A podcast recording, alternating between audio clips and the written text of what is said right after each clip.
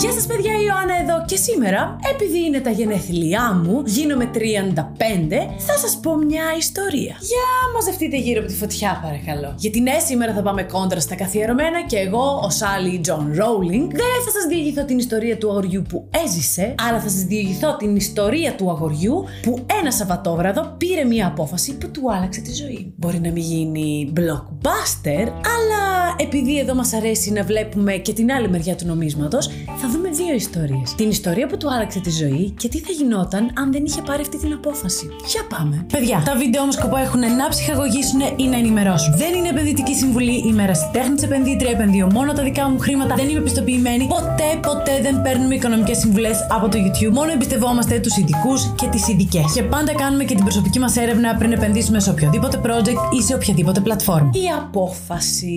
Λοιπόν, στην ιστορία μας είναι Σάββατο βράδυ, καλή ώρα, Σάββατο, η επόμενη των 35ων γενεθλίων του φίλου μου, ας τον πούμε Γιάννη, συνονόματος. Την προηγούμενη ο Γιάννης με τους φίλους του είχε βγει, τα τσούξαν τα παιδιά, οπότε εκείνο το βράδυ ο Γιάννης αποφάσισε να κάτσει σπίτι και να αράξει και να παίξει PlayStation. Συγκεκριμένα έπαιζε το Dark Alliance, πώς γίνεται να είναι φίλος μου, αν δεν του άρεσε το DD. Λογικό. Καθώς παίζει τώρα ο Γιάννης εκεί πέρα και είναι αφοσιωμένος, σε κάνει ένα βιβλίο οικονομικών πάνω στο τραπέζι που του πήρανε για τα γενεθλιά του, που λέγεται Τα τέσσερα βήματα του πλούτου, του Χρήστου. Ε; Αυτό το βιβλίο, ναι, γι' αυτό το βιβλίο μιλάμε. Και εδώ έρχεται η πρώτη έκβαση της ιστορίας μας. Λέει ο Γιάννης. Μα καλά, καθόλου καλά δεν με ξέρουν. Ήθελα να ξέρω ποιος με πήρε δώρο βιβλίο οικονομικών. Έλα, Χριστέ και Παναγιά. Εμένα. Μουά. Και ποιος είναι τέλος πάντων αυτός ο Τσούνης που το έγραψε το βιβλίο. Μονολόγησε. Μάλλον από μέσα του το είπε, γιατί αν το έλεγε απ' έξω του θα ήταν λίγο ανησυχητικό. Αλλά τέλος πάντων το ζήτημα είναι ότι ο Γιάννης συνέχισε να παίζει το παιχνίδι του, παιδιά. Η επόμενη μέρα ήταν μια καλή μέρα για εκείνο. Το οικόπεδο που του είχε αφήσει κληρονομιά ο παππούς του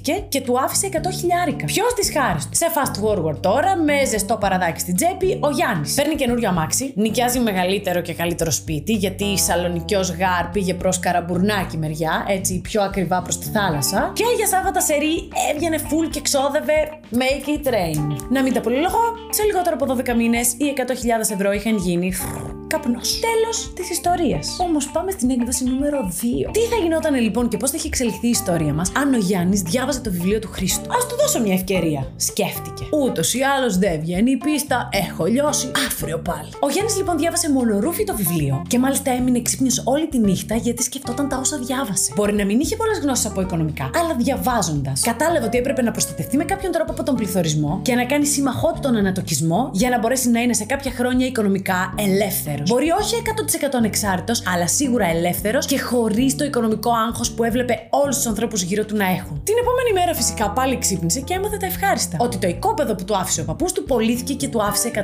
ευρώ. Το πρώτο πράγμα που έκανε, παιδιά, ξέρετε ποιο ήταν αυτή τη φορά; Πλήρωσε την πιστοτική του κάρτα. Γιατί είχε μάθει πλέον ότι ο ανατοκισμός, όσο λειτουργούσε υπέρ του ήταν κομπλέ, αλλά όσο λειτουργούσε κατά του ήταν πάρα μα πάρα πολύ κακό για την τσέπη του. Οπότε τέρμα με το θέμα χρέη. Στη συνέχεια πήρε τα χρήματα που αναλογούσαν στο μαξιλαράκι ασφαλείας του, τα έβαλε στην άκρη και με αυτόν τον τρόπο πλέον δεν χρειάζεται να ανησυχεί για τα απρόπτα της ζωής. Γιατί αυτή είναι η έννοια του μαξιλαρακίου ασφαλείας. Στη συνέχεια άρχισε να κάνει την έρευνά του. Διάβασε κι άλλα οικονομικά βιβλία, παρακολούθησε βίντεο στο YouTube για επενδύσεις. Ο Γιάννης έμαθε τα πάντα, πλέον αποφάσισε και επένδυσε τις 90.000 ευρώ που του είχαν μείνει, αφού είχε ξεχρεώσει το χρέος και είχε βάλει στην άκρη και το μαξιλαράκι ασφαλείας του, σε ένα ETF που ακολουθούσε τις μεγαλύτερες αμερικανικές εταιρείες και είχε μια μέση απόδοση λίγο πάνω από 10% το χρόνο μεσοσταθμικά σε βάθος δεκαετίας. Άφησε τις επενδύσεις του να μεγαλώνουν για 20 χρόνια, χωρίς εκείνος να κάνει απολύτως τίποτα. Στα 50 του ο Γιάννης μπορούσε πλέον να ζει από τις επενδύσεις του με ένα παθητικό εισόδημα 2.000 ευρώ τον μήνα. Έτσι κατάφερε να αποκτήσει την οικονομική του ελευθερία. Επειδή γνώριζε πλέον πώς να διαχειριστεί αυτά τα έξτρα χρήματα που βρέθηκαν στο δρόμο του. Γι' αυτό και εγώ σας έχω πει αυτή την ιστορία σήμερα, για να δούμε πώς μία απόφαση μπορεί να αλλάξει τη ζωή μας για πάντα. Κανονικά,